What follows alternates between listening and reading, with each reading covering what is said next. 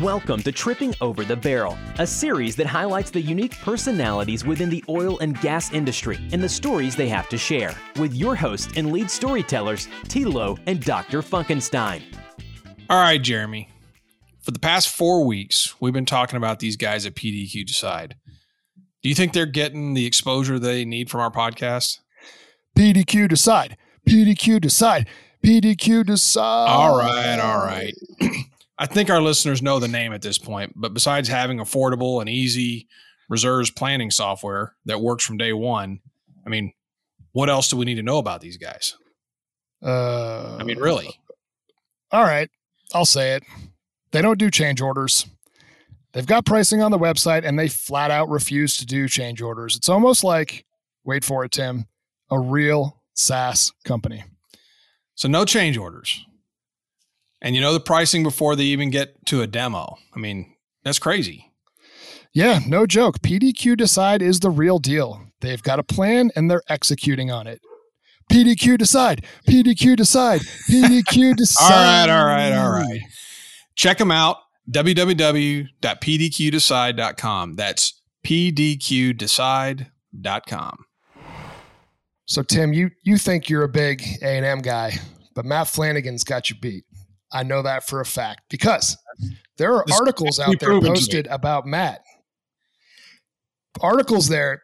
Matt is like the number one Aggies fan. Matt, if if I recall correctly, I think you in, in this write up I read, you're so close with the basketball team they let you go to private practices. Is that true? Uh, well, not only practices, we've um, had the pleasure of flying with the team to one road game every year. Nice. And then um, a couple of years ago, I, at time I've lost sense of time nowadays, but we uh, the team was playing at the um, the Tip Off Classic at Ramstein Air Base in Germany a couple of years ago, and it was on uh, five o'clock Eastern time, whatever it was, but it was midnight tip off in Germany, and so we actually flew with the team over for that Oh, and spent uh, three days on the airbase. Um, met some unbelievable servicemen and women. The tour, uh, we got to go up on uh, one of the C5s um, and up, up into the turret in the cockpit. Unfortunately, the weather was a little little cruddy, so they, they were supposed to have the jump team go out the back, but they lowered the back door. I think we were flying at about 5,000 feet, but the jump team couldn't go out because of the fog and the low the, low deck. But um, yeah, we've we've had some um, some unbelievable fun A and M experiences through athletics and through some of the other former students and donors for sure. Ah, that's that's awesome. Yeah, I mean, and you, you brought up weather. I mean, this I'm not sure when this podcast is coming out, but man, just just uh, you know, I wanted to say to everybody in Houston, I think everything will be back to normal by the time you listen to this, but hope you're all getting your pipes fixed up and and warm enough and getting, you know, decently decently warm showers in there. It's been a, a week I've been thinking about that community a lot. So, appreciate you two coming on, you know, despite all the madness this week, Tim and Matt. And it's a I tell you, it's a pleasure to Well, be here. I'm glad I have internet for so I can actually do this. I, I'm with you. Serious. I'm with you, Jeremy. That I, I um, you know, I've, I've I've got friends and buddies down in Houston and elsewhere in the state that are dealing with busted pipes and flooded houses, and and uh, we we we consider ourselves fortunate that I think the worst thing we had to do is to have dinner as a family by candlelight every night. So we're not we're not going to complain. Yeah, no, it's it's uh, bizarre times. It's like you know pre Benjamin Franklin era or something like that. So, Tim, had you met Matt before? I know obviously you're both big Aggie guys, but that's kind of a thing in the in the oil and gas space. Did you go to school at the same time or, or meet prior to to this? No, I don't I don't think we've met. However, I was going back through your your profile. Um, I was coming into A&M. My first year was 88, and I guess yours last year was nine, your class of 90. But I found something very interesting in your profile. You've got a degree in aerospace engineering. I started aerospace and I got out in 90. I left aerospace at 90 going to petroleum engineering because it was perhaps the worst time in history to get a degree in aerospace engineering because the Cold War was over. so I, I'm curious, uh, you know, that's why I left it, and you were just you were finished. So you are actually this. By the way, Jeremy, I just want to point this out. Matt is actually a rocket scientist. What? Dude, I just thought you were a consultant. No, no, no he's so at a party. I, um, at a par at a party when someone says this is not rocket science, Matt can step in and say, "No, it's not," and let me tell you about rocket science. That's awesome. I tell you, my kids didn't even believe me that I was, and I my uh, my senior um, design class that you have to take was uh, I did the tilt rotor, which now the Osprey that you see the military side of it, and even even some of the offshoots of the of the Osprey with uh, you know some of the drone fully automated uh, aircraft now that they're bringing into markets to land on rooftops and, and do transport type stuff. Um, was actually the, the subject of my design class, design thesis I did back however long ago, there was decades. Um, so we had to do a military adaptation of the tilt rotor, and then I did a civilian application of the tilt rotor, um, which was in essence that you could convert parking lots, parking garages, rooftops of buildings and office buildings, and turn it as a way to, to transport people or in and around cities in a much more yeah. economical way, right? So it's uh, I guess I predated myself about 30 years, uh, a little ahead of the market, so to speak. Um, but yeah, like like Tim said, I you know I came in in '86, and um, the petroleum industry was still coming out of the doldrums of the '83 price shocks, um, and all the layoffs that happened certainly in Houston. And my you know, my dad worked for Exxon his whole career oh. in finance, so I you know I'm a second generation energy guy for, for lack of a better term, and um, I think I was looking for something else to do. I was reasonably good at math and science, and you know the, the potential to go work on either aircraft or aerospace or work on that. Then the space shuttle was the going thing, so it was oh, kind yeah. of an exciting time for me to, hey, let's go do this. And um, you know, I right around the time Tim started, I guess in '88 was when the defense industry started its downturn ahead of the big recession in '89 and '90, and the, the folks that came to A&M to hire engineers weren't hiring General Dynamics, Boeing, and Bell Helicopter. And, and I think I had gone through, um, I think I had gotten four or five, not only job offers, but had start dates. And um, all of them, one by one, they'd call me the week before and say, hey, your, your, the contract was canceled by the government. Um, your job and 50 other jobs are gone. Sorry, good luck. And you know, after that, I said, all right, I got to go pivot and find something else to go do because it's not for me. And, I, and I, it's fine. I wasn't going to be very good at it anyway. I wasn't incredibly passionate about um, the engineering side of it. It was really the kind of space and exploration side of it that was pretty intriguing to me. So, yeah, I think when I was starting, about- there was something like so when I was starting, it was about a thousand engineers coming in to the program my freshman year. When I when I left or when I graduated in petroleum engineering, there was something like, you know, just a handful that actually had jobs coming out in 92. So it was, wasn't a good time to be in uh, aerospace. Well, I know they, they probably did the same with you, but your, your, your entry level engineering 101 and you're, you're in one of those massive auditoriums with 500 other freshmen and the guy walks up to the front and he says, look to your left and look to your right then by the beginning of next semester, only one of you is going to still be here. And it's true. I mean, it's a, it's a, I mean, it's a very tough, rigorous, you know, engineering program, and they put out the best and the brightest. It's, and it's tough. I mean, I, you know, one of the kids that I, um, he's not a kid anymore, but one of the, you know, the, we call them the curve wrecker when I was here in the aerospace program is now a senior program director down at NASA. Um, so he's had a long, fruitful career. He's working on some of the uh, uh, with Elon Musk, some of the joint ventures yeah. between uh, SpaceX and NASA and some of the other contractors. He's, you know, so I, I went down and saw him before the pandemic started. I brought the family down and we got kind of the behind the scenes tour of NASA and he walked us around and it was really, really, really cool to just catch up with him and see how he'd been and what he'd been working on and all the projects and stuff. So it's a, uh, but it's, it's tough. I don't, I don't, one, I don't think I could get into A&M today and I sure as whatever. Don't think I could graduate from and as tough as it is right now. you know, it, it is, yeah, it gets more and more competitive each year. And, you know, for, for the younger folks out there, I mean, I'm a little bit younger than you guys, but nonetheless, growing up in the 80s, um, man, aerospace was everything, right? I mean, it, I remember the the Challenger crash was was a scarring moment for me. Kristen McCullough from New Hampshire, but I mean, people wanted to be astronauts, right, when they were younger, and it was kind of a viable path of, of something that could happen. It feels like there's a little bit of a revival of that now with what we're seeing with SpaceX and you know all the, the you know it sounds like Jeff Bezos is going to follow his his heart and, and and try to focus on the outer space and and possibly new colonies of life. So it's it's cool that it's a resurgence, but it reminds me of a little bit how things were in the in the 80s. So so Matt, you you obviously had a good experience in in college, right? To to keep coming back and being such a support for the the sports teams. Why, why, don't you talk a little bit about you know kind of what spurred that? Were you an Aggies fan growing up, or did it really just come from having such a great experience in school, being a sports fan and wanting to give back?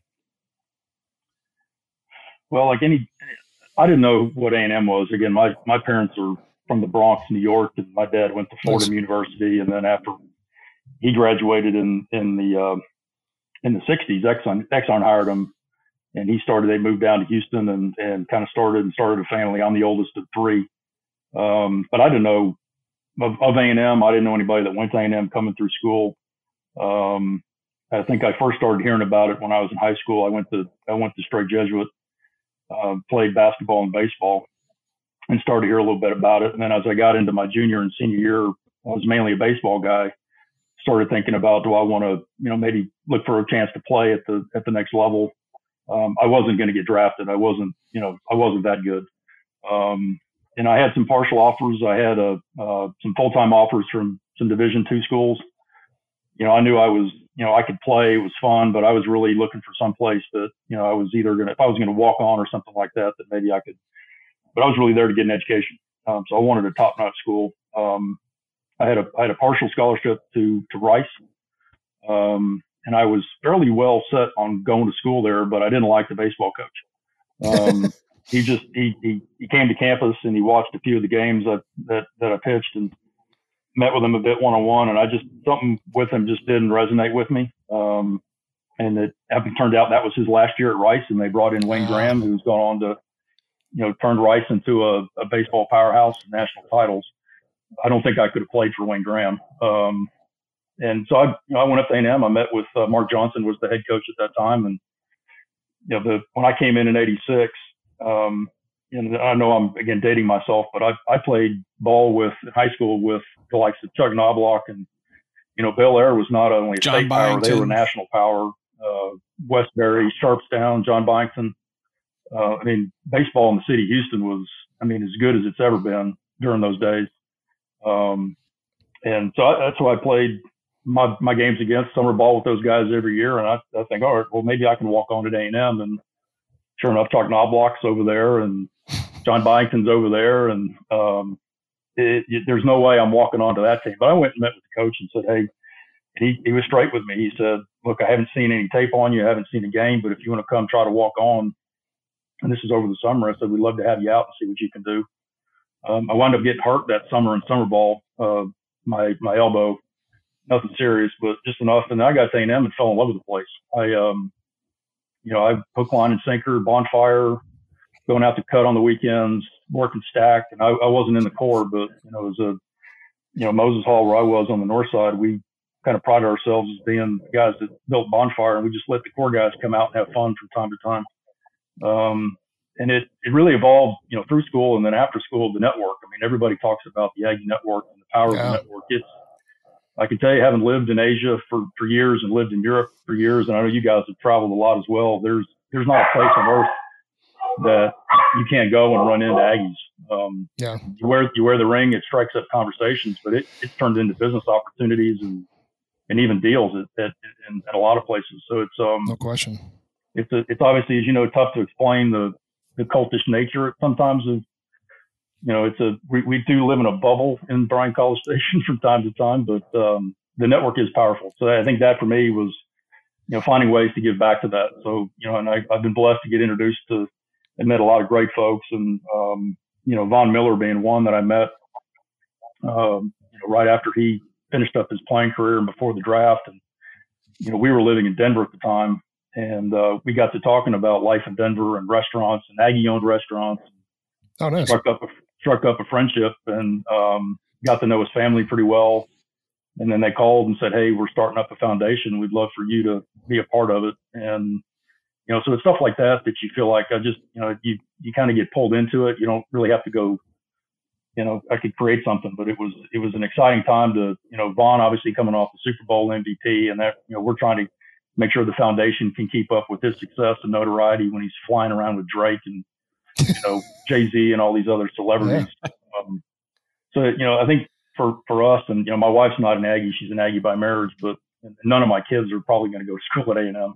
For you know, they've chosen to go elsewhere, which is fine. It, it's just you know, it's a you want to give back. You want to help where you can. You want to help kids with scholarships. You want to help them with you know networking and job prospects. And you know, if you can hire them, great. If you can help them find jobs elsewhere, let's do it. And it's I have not seen a school elsewhere on earth that does it the, way that we take care of our the way the way we take care of our former students and our alumni, I, I think it's unprecedented.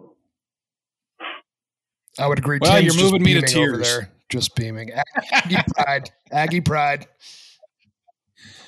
You know, it, it's funny no, the, the, the, network uh, thing. The Von Miller thing.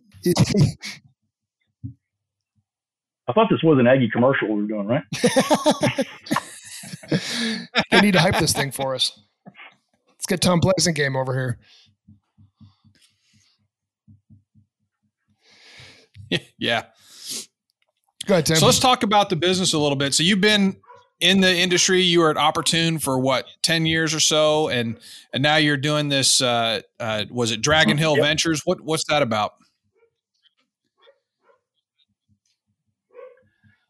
Well, that's just a um, vehicle for me. I'd, I'd gotten involved in some some technology and some energy startups, um, some alternative energy stuff. So that's just a platform you know, for, for me and others to, you know, kind of do some of that investing work. Um, I've got a, I've got one of those lovely non-competes to, to deal with, which is fine. I, I was at a point in, in my career where I, um, personally had stagnated. Um, I wasn't having fun. It was, you know, the, I mean, the, the client side stuff is great and the people side and helping people with their careers and development is, stuff that I'm passionate about, love to do. But I just felt like personally I wasn't learning anything, and I needed to I needed to do something different. Um, and you know, and that's on me. Um, you know, I've, I've, pivoted a number of times in my career. I mean, we talked about the you know moving out of aerospace into you know going to grad school, getting an MBA, and winding up back in the energy industry doing stuff in the world of commodities trading. You know, I didn't plan on that at the age of 22. It just sort of happens.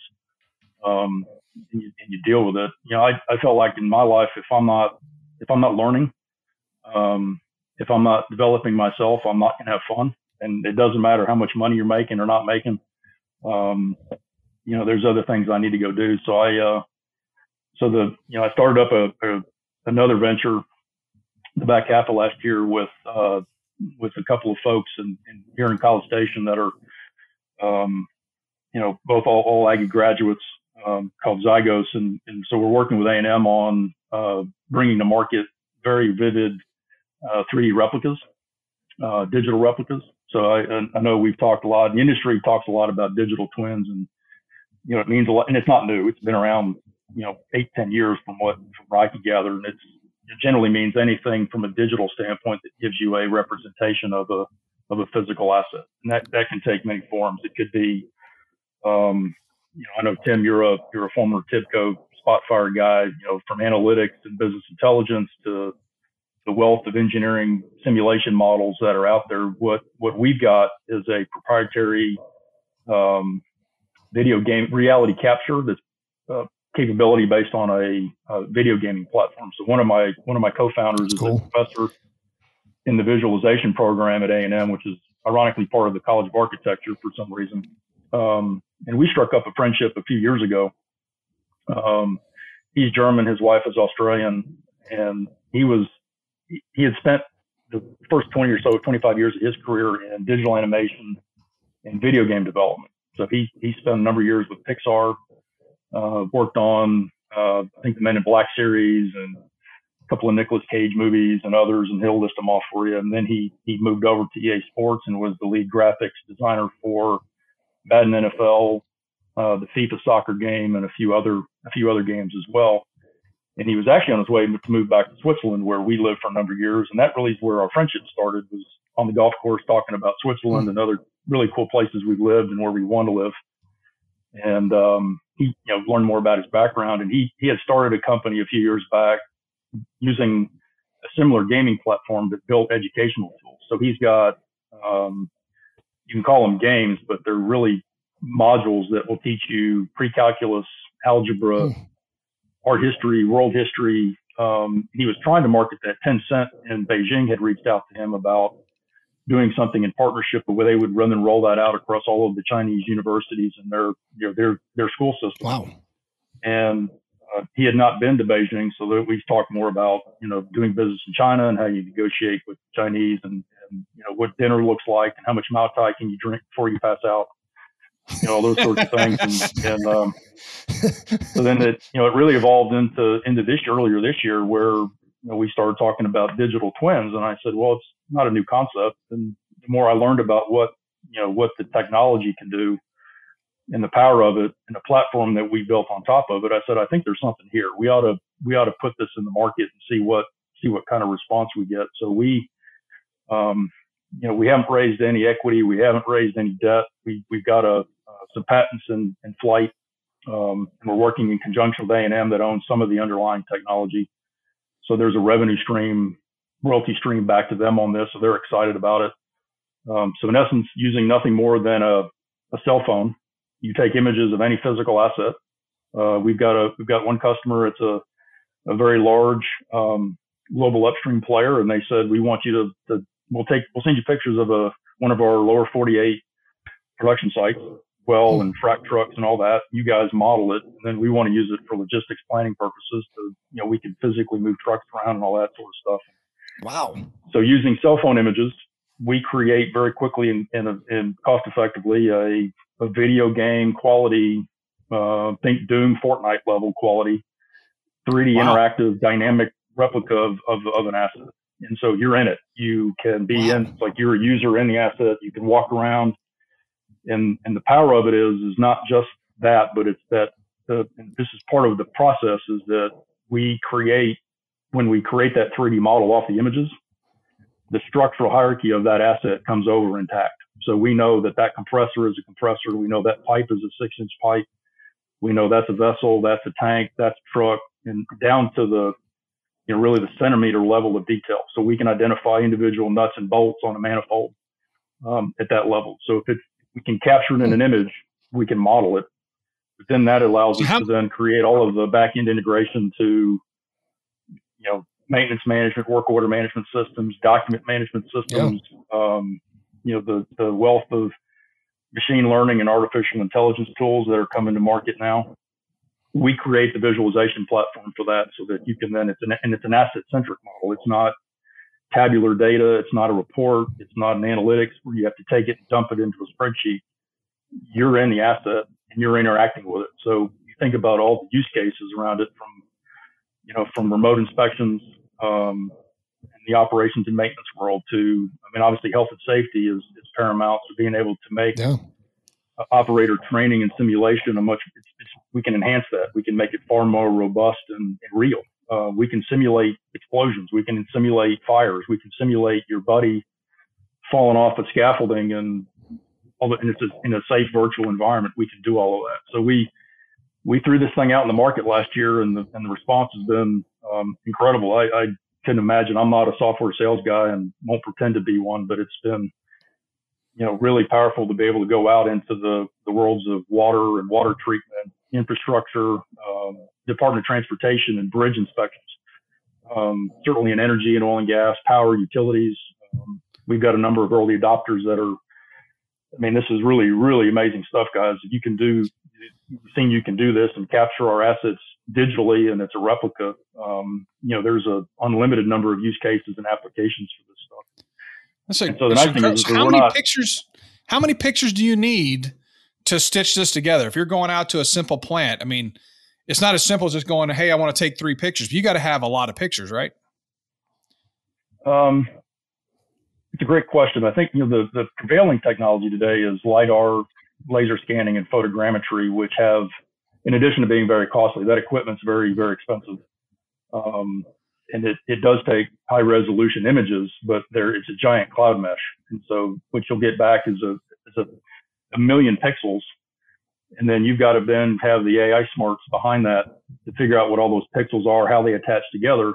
And you still don't have the structural hierarchy of what it is you're looking at. So you have a, you have a 3D image that you can spin around and walk through and all that, but you don't know that that's a, a compressor, that's a heat exchanger, you know, that's a flow valve and that's, you don't know that through those.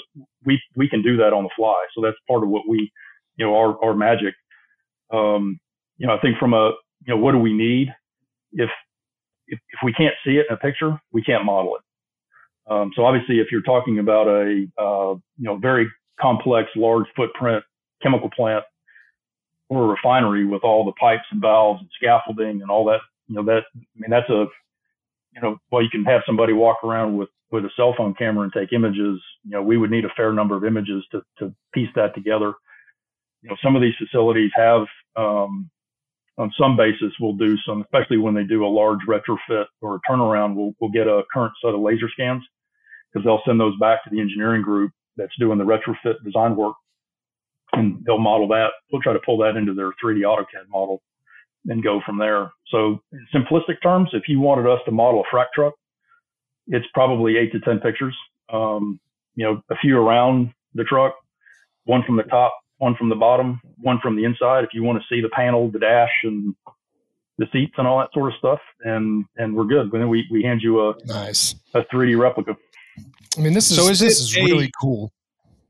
Is it more of a, software solution you you're bringing all you're bringing the images together and the software is obviously sewing it together in a way and then you're doing some identification or some ai to identify the pieces that you that you want to hit so the i guess there's a couple of pieces to it that there's the the what generally the industry calls reality capture it's, it's the capturing of taking images and turning that into a 3d representation of the you know of that of that of that asset or those set of images.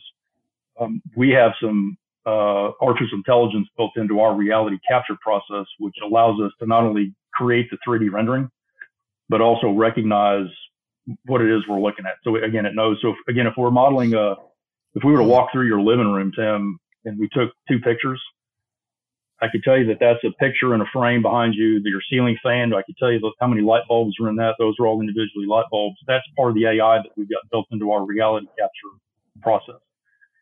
And so then that creates, call it the, the pretty picture. Um, so we've got a 3D rendering.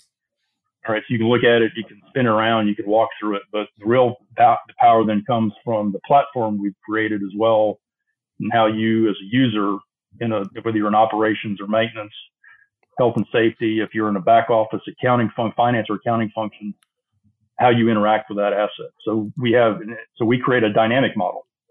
You can, you can simulate turning valves. You can simulate moving, driving a truck one side of a, a pad to another, to another part of the pad. Uh, it's all, it's not static. Um, and then having that structural hierarchy in place then allows us to do all that back end uh, system and data integration based on whatever the customer's back-end system footprint looks like so that then they walk, they're walk, so you got a, a maintenance guy that's walking in and wants to look at, you know, a, a furnace that's been acting up. He goes in and touches the, the furnace and up pops the manufacturing information. Hmm. all the as-built information, any P&IDs, but it's got the whole maintenance history there and all that sits in some other system. We're not trying to replace that, but it's all visible and, and, and available to you through the, through the platform. You know, so I think at our core, both Tim and I are kind of software nerds. So you're you're definitely peeking our radar here, Matt. I, I have a bunch of questions, but the, the first one is uh, okay. So I think that this is going to be pervasive in oil and gas at some point, right? Uh, we'll see more competition. It's going to be who got there first, who's got the best solution. But my question for you is who's we can all acknowledge that this is cool and in many ways necessary especially from an hse standpoint remote monitoring operational tech i got it but who, who's the buyer? Is this something that like the coo or vp of operations buys? Like who's the person that you target uh, in you know an oil and gas company? You know uh, jeremy you nailed it. It's it's um and it, really part of what's floored me. So my my co-founders are not quote unquote energy guys. Um, obviously, one is a um, digital animation game developer. Another of our co-founders runs his own civil engineering firm in, in Central Texas, and the other guy is a, another energy guy. Um, and so when we're we're generally talking with senior operations, so senior VP, executive VP of operations, executive VP, senior VP of health and safety, facility operations, facility management. Well, they're generally going to be my age, um, let's say north of 50. Sure. You know, they're not gamers, but when they see it, they're they're like, "Holy crap! This is, I mean, this is amazing stuff." And they they the ones that really the light bulb goes off, and they start to again think about all the use cases and ways to do this. I mean, we've got one one customer that you know has said, you know, we I mean, yeah, we we see health and safety applications and we see O and M applications, and there's other you know other use cases and other functions, but we could see this as a way as we have to convert you know say coal fired power plants over to you know clean burning or, or, or natural gas plants.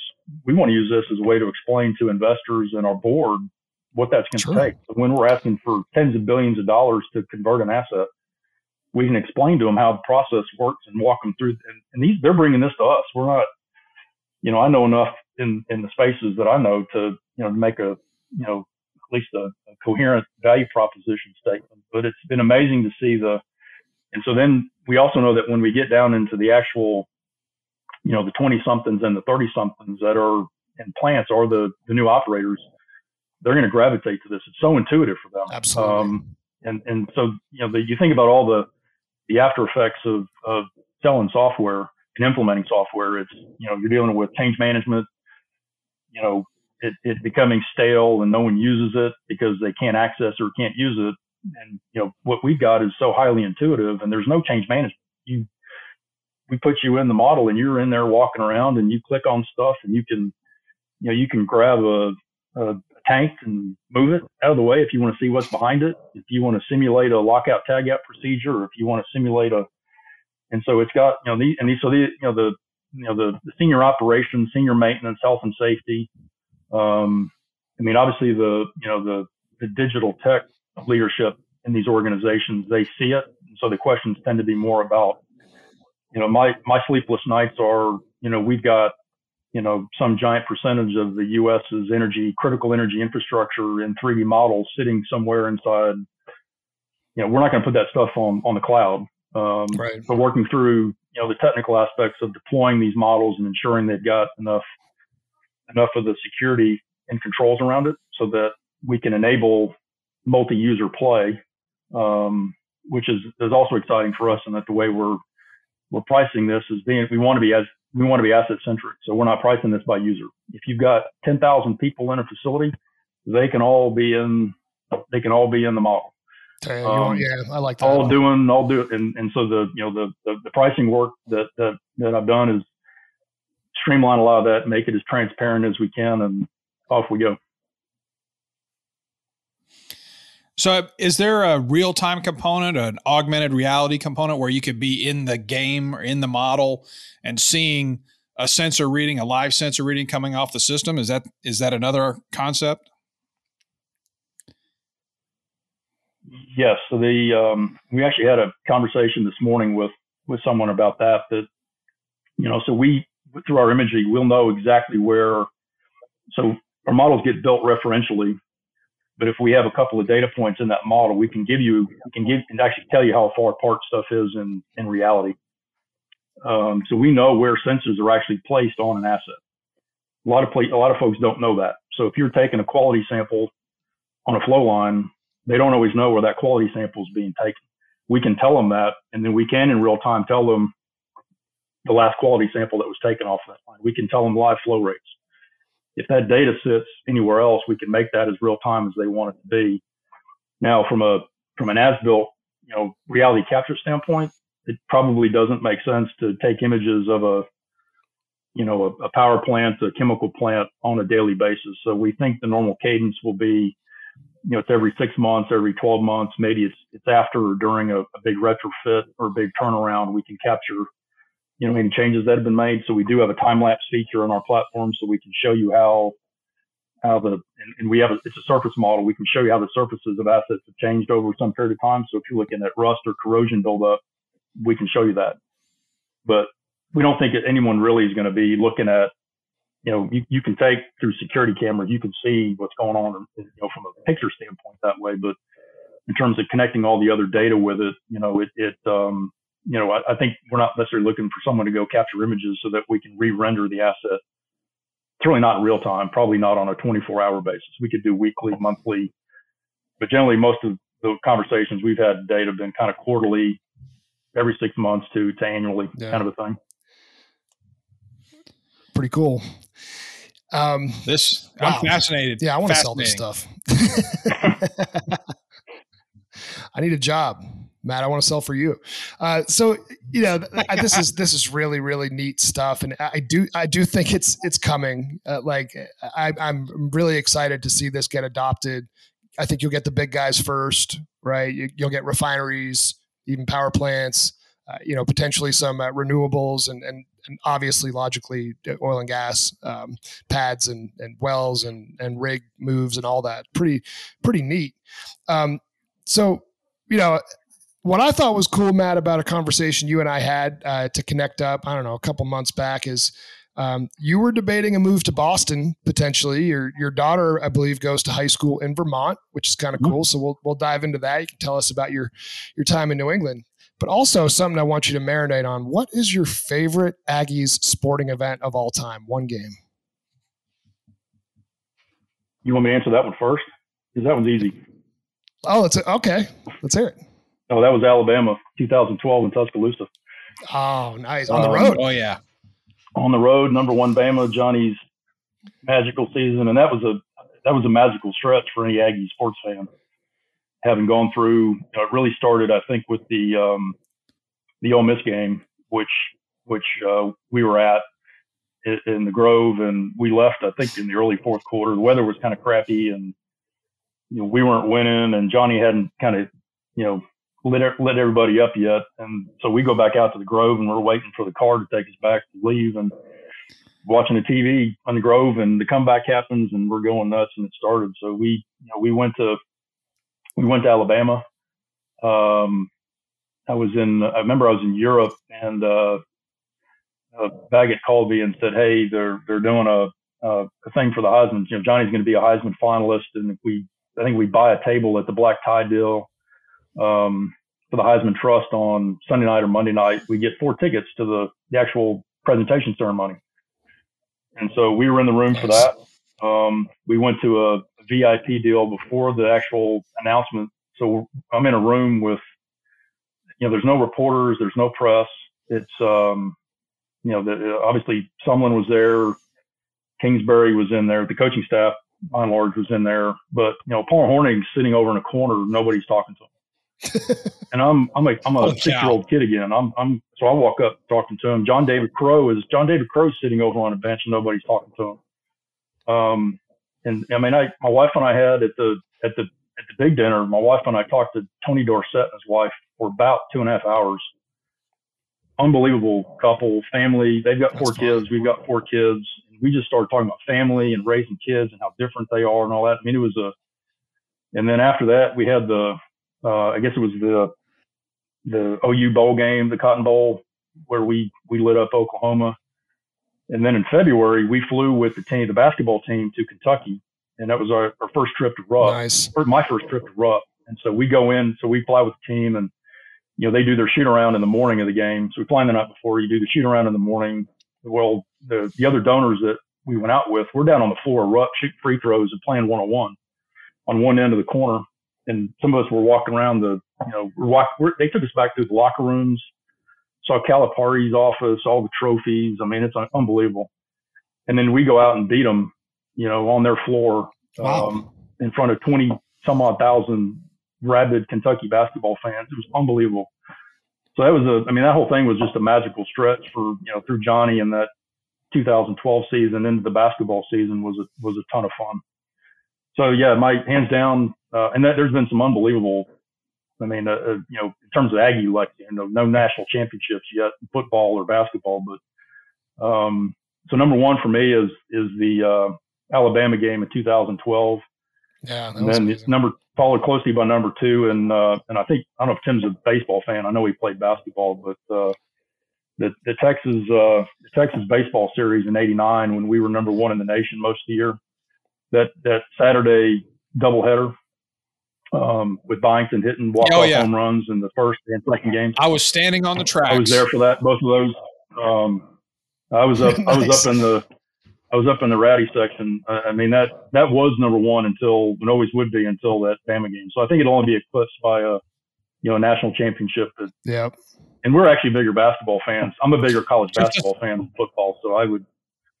I mean, I'll I'll take either one at this point, but in my lifetime. But um, yeah, I think that would certainly being being there for a national title and something like that would probably eclipse any of those for sure.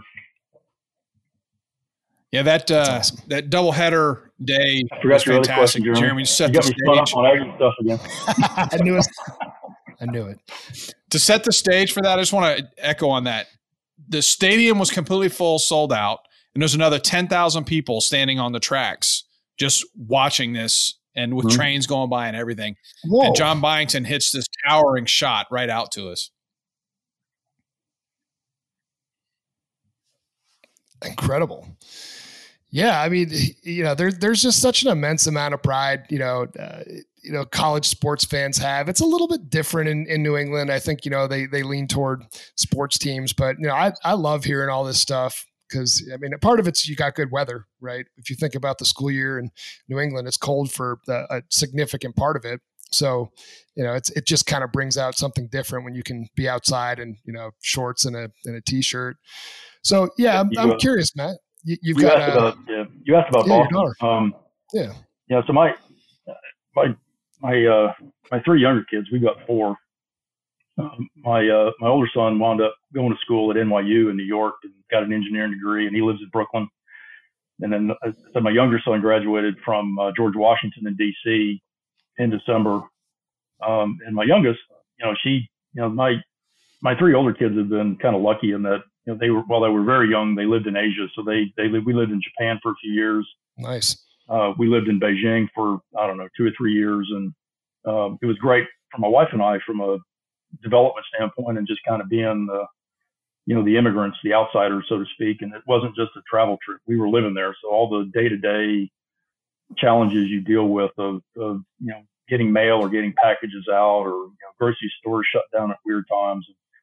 We always wanted our kids to have a, a chance to experience it and remember it. So when, you know, Europe came up, it was a chance for me professionally to build a network in a, in a in a region that I had never worked in. So that it was good for me professionally, but you know, lifestyle wise, my kids were teenagers and they were going to get a chance to you know, see as much of Europe and interact with kids that they wouldn't otherwise interact with. So it was great. But my youngest daughter was too young when we were in Europe. So we said if we don't get another chance to get to get a get an overseas opportunity for her, she said, well, I would maybe I'll go to boarding school somewhere. And you know, my my younger son had gone to school in Vermont for a year high school and he loved it um, his choice. Um, and we went up and looked at this place, and it's fantastic. It's a, you know, I, I, to tell anybody that's been up there, Vermont, New Hampshire, Maine is not Texas. It's um, they think differently, they act differently. Uh, if they find out you're from Texas, they treat you differently. Um, but she's she excelled. I mean, the first, I mean, she basically went off to college at the age of 14 yeah. as a freshman in high school. And the first few weeks, there were there were nights she was calling home crying, and she never once said she wanted to come home. But she um, she's made a I mean she's made friends that you or I would be jealous of at that age that she'll take with her through the rest of her life. And, you know, they've invited her over to stay at homes on the weekends, and it's a it's a, it's a great community. And and so now our challenge for her is that you know she's got some um, you know, she's got some really really strong test scores and you know, I think she's going to have her choice of schools as well. So I think she's likely going to wind up on the East Coast. And, um, sure.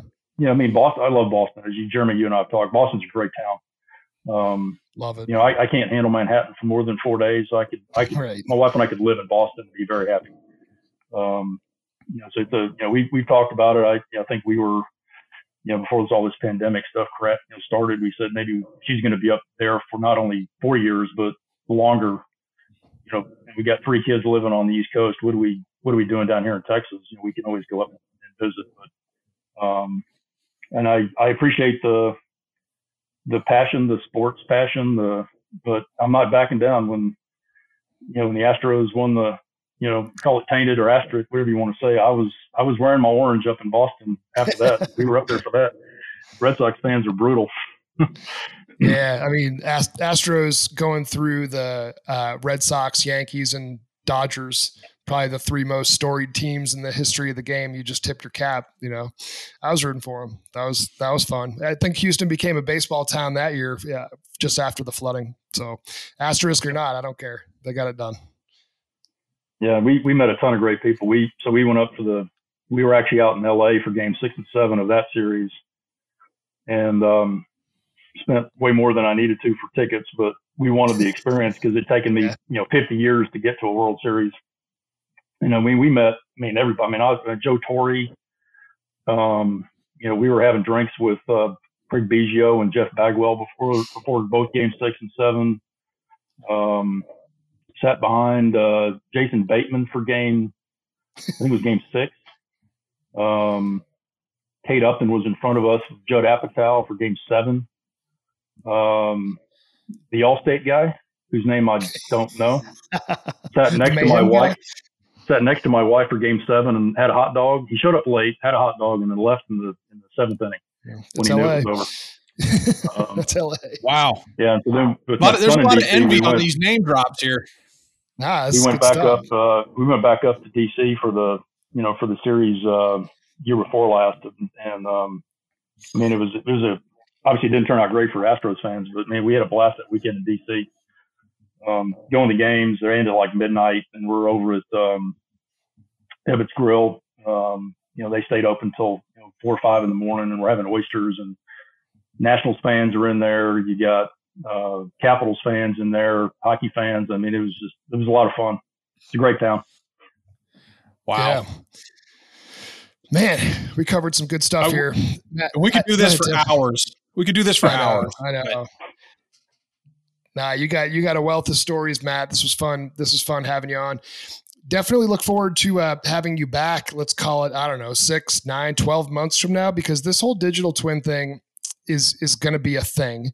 Uh, and and now I'm going to keep an eye out for it because I think it's it's it's coming down the the tracks pretty fast. I mean, it, it's a logical idea. So I, am intrigued to see how that goes. Your your consulting firm, and um, who knows, man? Maybe I'll get out to the uh, football field one of these days too. Tim, maybe we can make that happen. Huh? Well, we'll we'll, we'll see. The uh, and you know definitely uh, Jeremy's up for hire if you want something, Matt. He's he, you can get him. he, you get him easy.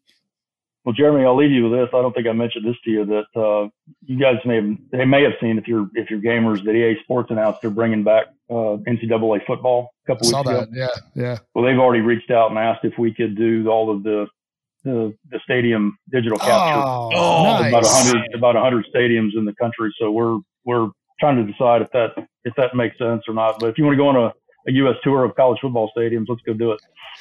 Oh, there sounds terrible. sounds terrible. Yeah, no, I, I love it, Matt. Good stuff. Thanks, man. Appreciate you coming on. Hey, Matt, it was great meeting you. guys having me. Stay healthy, stay warm, and uh, have a great weekend. You too.